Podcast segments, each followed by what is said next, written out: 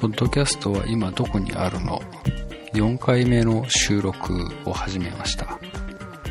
こんにちは。えーと今回はですね、なんか最近はトラブルが多いんですけれども、そのトラブル周りのことについてお話をしようかなと思っています。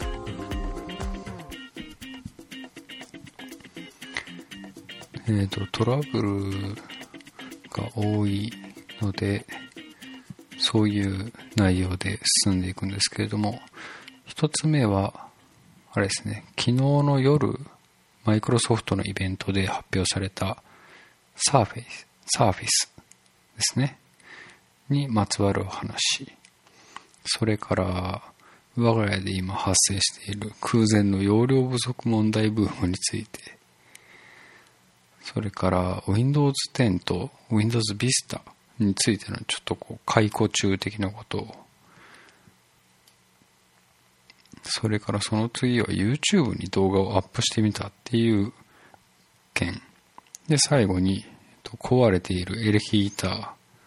ーのお話をしたいと思います。さて、では Surfaceにまつわるお話ということで、まず一つ目がですね、昨日のイベントとは全く関係なく、今キャンペーン中だったんですよね。タイプカバーがプレゼントされるっていう、一部のブログでは Surface Pro フォーが発表されるので在庫処分なんじゃないかっていうことで話題に、話題になったのかな。そういうキャンペーンで Surface Pro スリーをとうとうですね、仕事用に買おうと思い立ったわけです。で、そうしたところですね、やらかしてしまったということなんですけれども、何をやらかしたかというとですね、じゅうがつよっかまでキャンペーンだったんですけど、ギリギリに購入して、で週が明けて実際本体が届いたんですけれど、タイプカバーが入っていないと。もうてっきりですね、私別で届くのかなと思って、今日かな今日今収録している日ですけれども、今日マイクロソフトのサポートに別の日に届くんですかって問い合わせをしたらですね、いやいや一緒に届きますと。待てと。じゃあなんで来てないのということで調べてもらったらですね、なんとタイプカバーが選択されていないと。なわけねえじゃんっていうのはあるんですけれども、で、まあ、それで一度返品して、それからもう一回再注文っていう形になるということで、まあ、タイプカバー自体はね、あのプレゼントするものだからということで一応値引きされたような形で発送されるようなんですけれども、先に返品しなきゃいけなくなってですね、まだ開封の儀をしようと仕掛けたところだったので、まあなんとも切ないですね。まだ充電とか電源すらも入れてないっていうか、箱を開けたけどすぐ閉めたような感じですね。でやらかしたと。でおそらくですね、クレジットカードの決済の関係で、まあ、にかい買ったことになるから、まあ、にかいぶん落とされるんじゃないかなと思っております。あの返品のポリシーとか見ると、返品が届いてからチェックしてごからななえいぎょうび後ぐらいに返金っていうことだったので、まあ、間違いなくダメでしょうね。にかいぶん引かれずに、あ、差し引きゼロにならずににかいぶん引き落とされちゃうんだろうなと思っております。でも実際ですね、タイプカバー自体は、えーと、ブルーだったかな、ブルーを選んでたんですけれど、それが多分その時点で在庫がなくなっちゃってたんじゃないのかっていう気もしなくはありませんでした。今日再発注の手続きをした時に、ブルーはもう欠品してますということだったので、まあ、ブラックにしたんですけれども、どうだったんでしょう。では続けて、昨夜ですね、えーとじゅうがつのいつだったんだむいかか、むいかのにじゅうさんじから行われた ウィンドウズテン デバイスっていうイベント、まあ、Twitter で見かけて、あ、そんなんやるんだと思って聞いてたんですけど、すごいですね。Xbox One とかはまあゲームしないのであまりなんとも思わなかったんですけれども、えっと、Windows Band ツーか、ウェアラブルコンピューターのやつですね。表面がゴリラガラスで、曲面のガラスだったかなでできてて、とうとうなんかいい感じのものが出たなという。多分実売さんまんいくらよんまんじゃくなんじゃないかなという計算でしたけれど、何ドルか忘れましたね。それはまあ買わないでしょうね。けど Surface Pro フォーはしまったなと思うところもありつつ、本当にそのスペックなのかっていう疑問も、まあ、実際問い合わせしているっていうブログもありましたけれど、プロフォーどうなんだろう、プロスリーでいいんじゃねえかっていう感じはあります。それより何よりですね、サーフェスブックっていう、もう MacBook Pro を意識したモデルも発表されまして、もうそれは MacBook Pro より ごじゅっパーセント 早いとかそういう話だったので、まあ主な購買ターゲットとしたら Visual Studio とかコンパイラーを動かすような人たち向けなんだろうなと思いましたね。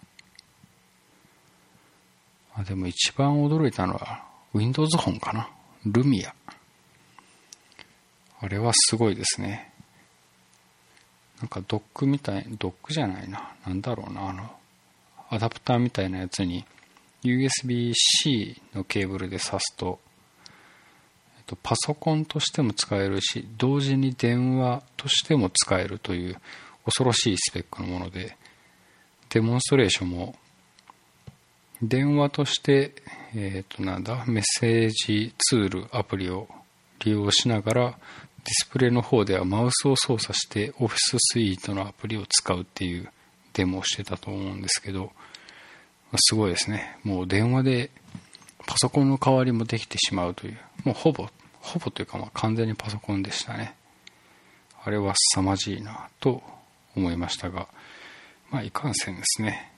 Surface Pro スリーが何ともならないので、個人的には、まあ、イベントの内容はすげえって思いましたけど、まあ、それ以上にはまだならないなという感じでございます。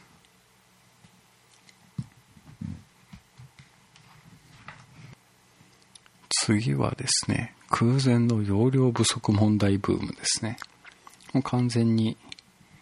我が家だけの話なので、もう何でもいいやっていう感じはあるんですけれど、なんでこんなに容量足りなくなるんでしょうね、最近は。えっと、一番今枯渇しているのが妻の iPhone で、えーと、残りななひゃくメガだったかな。その次が私の MacBook Pro ですね。もうほとんど容量が残ってないという。でも大きなファイルってほとんどが写真、動画、あとはガレージバンド用に ディーティーエム 用の音源がどれもでかいですね。じゅうギガとかありますから、もうあっという間に枯渇してしまって、もう何に使えるんだろうっていうぐらい少なくなっていると。で、もう一つが、えっと、自宅の中の ナス ですね。ネットワークエリアストレージ。ハードディスクなんですけど、ただの。最初いちテラあったのになぁと思うぐらい、もう今やなくなってしまってですね。親父が使っている Windows Vista の方が、はるかにひゃくにじゅうギガぐらい空いてて、全然いいなっていうことが分かりまして、どうしたもんだろうと思っております。まあでも容量不足をね、解消するためにクラウドストレージを使うっていうのも考えたんですけれど、あれですね、オフィスさんびゃくろくじゅうご ソロだったかな。あれのサブスクリプションに登録すると、ワンドライブがいちテラに増設されるんですよね、確かね。今使用期間中で試しに使ってみてるんですけど、確かにいちテラになってるんですよね。まあ、でもこれサブスクリプションいっかげつ経ったら、えっと有料になるんですけど、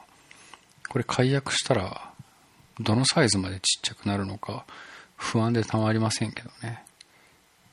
だからまあいちテラ増えても解約した時のことを考えたらちょっと恐ろしいなと思ったりします。あとは今ハードディスクの値段もものすごく安くなってて、にテラさんテラでもいちまんえんぜん後ですかね。まあ、買えばいいじゃんということなんですけれども、ま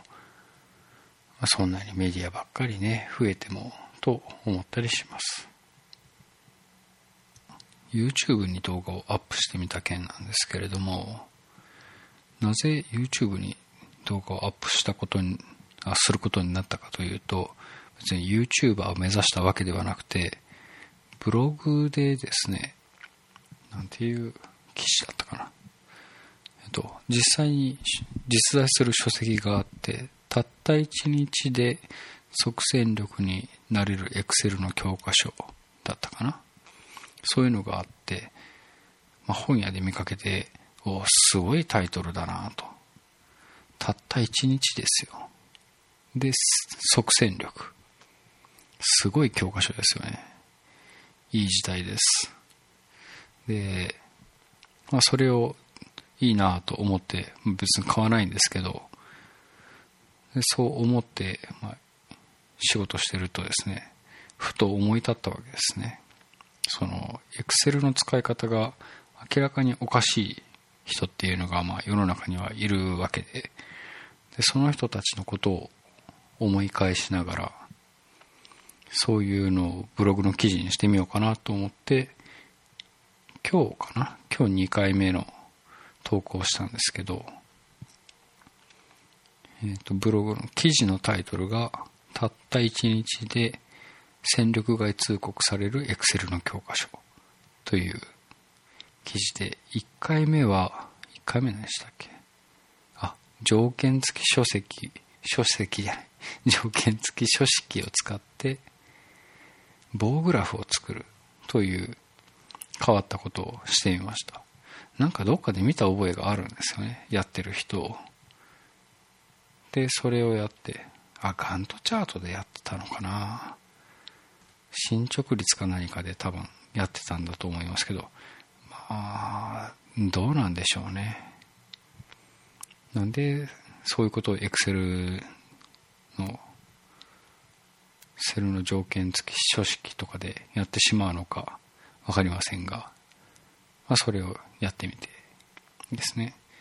でそれは動作する感じをスクリーンショットを撮ってアニメーションジフにして並べたんですけど、それでなんとなくどんな風に動くかっていうのは表現できたんですよ。なんですけど、次、今日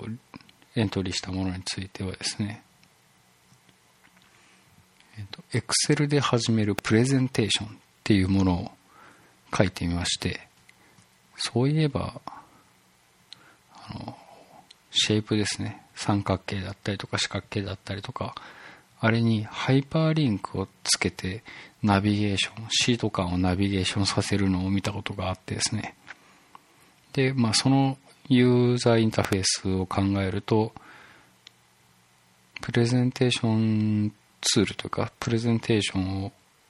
シェアできるサービスで似たようなものを見たことあるなぁと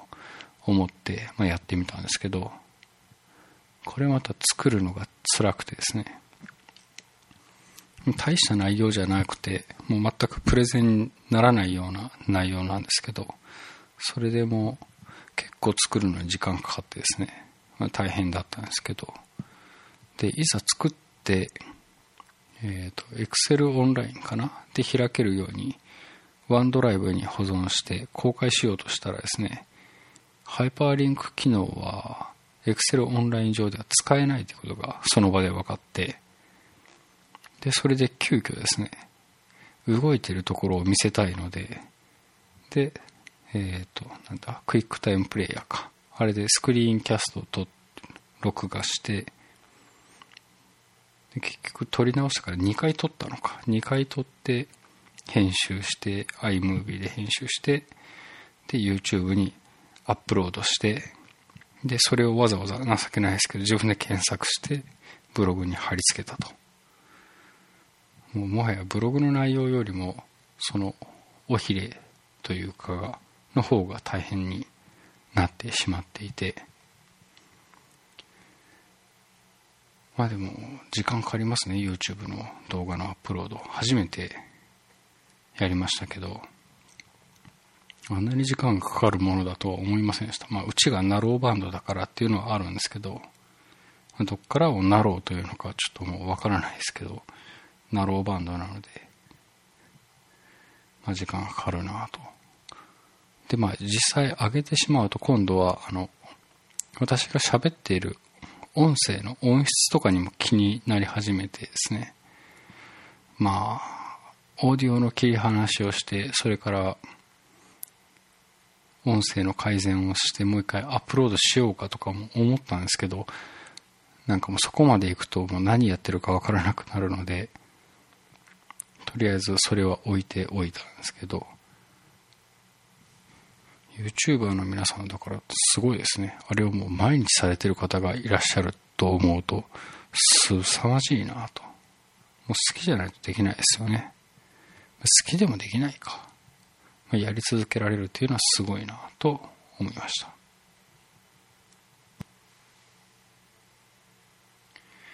あまりにこう内容がないので飛ばしてしまっていることに気がつきましたね。ウィンドウズテン と Vista、まあ、比較しながら懐かしんでみようということなんですけれども、実はですね、我が家にはまだ Windows Vista があります。ついいちねんぐらい前までは エックスピー もあったので、そんなに懐かしいもほどではないんですけれど、 Windows Vista 今触ってみると新鮮ですよね。なんとも言えない起動時間の遅さと、なんとも言えない、まうん、ある意味斬新なエアロスタイルというんですかね、あのウィンドウと。でも Vista になってた時、マイクロソフトのなんかこうリリースの時のドタバタとかを思い出しながら、昨日の ウィンドウズテン デバイスのイベントを聞いてたんですけど、全然違いますね。もう別の会社のようですよね。非常にこう洗練されたプレゼンテーションで、で見せ方ももうアップルっぽくなってて、アップル好きなんでしょうね、マイクロソフトの人たちね。まあ、きっとそうなんだと思いますが、でそういうことがあって、ビスタの頃を思い出すと、まだドットネットフレームワークが にてんゼロ だったかな。いや違うか、いちまいでインストールしないといけなかったかな。もう忘れちまいましたね。あ、パワーシェルをいちまいで入れないといけなかったのかな。あの時はなんか違う名前でしたよね。もう忘れましたけど、あの壮大な .net フレームワークとかファイルシステムが エスキューエル 文で書けるようになるとか、なんかそんな話がありましたが、もうとうに忘れてしまいましたね。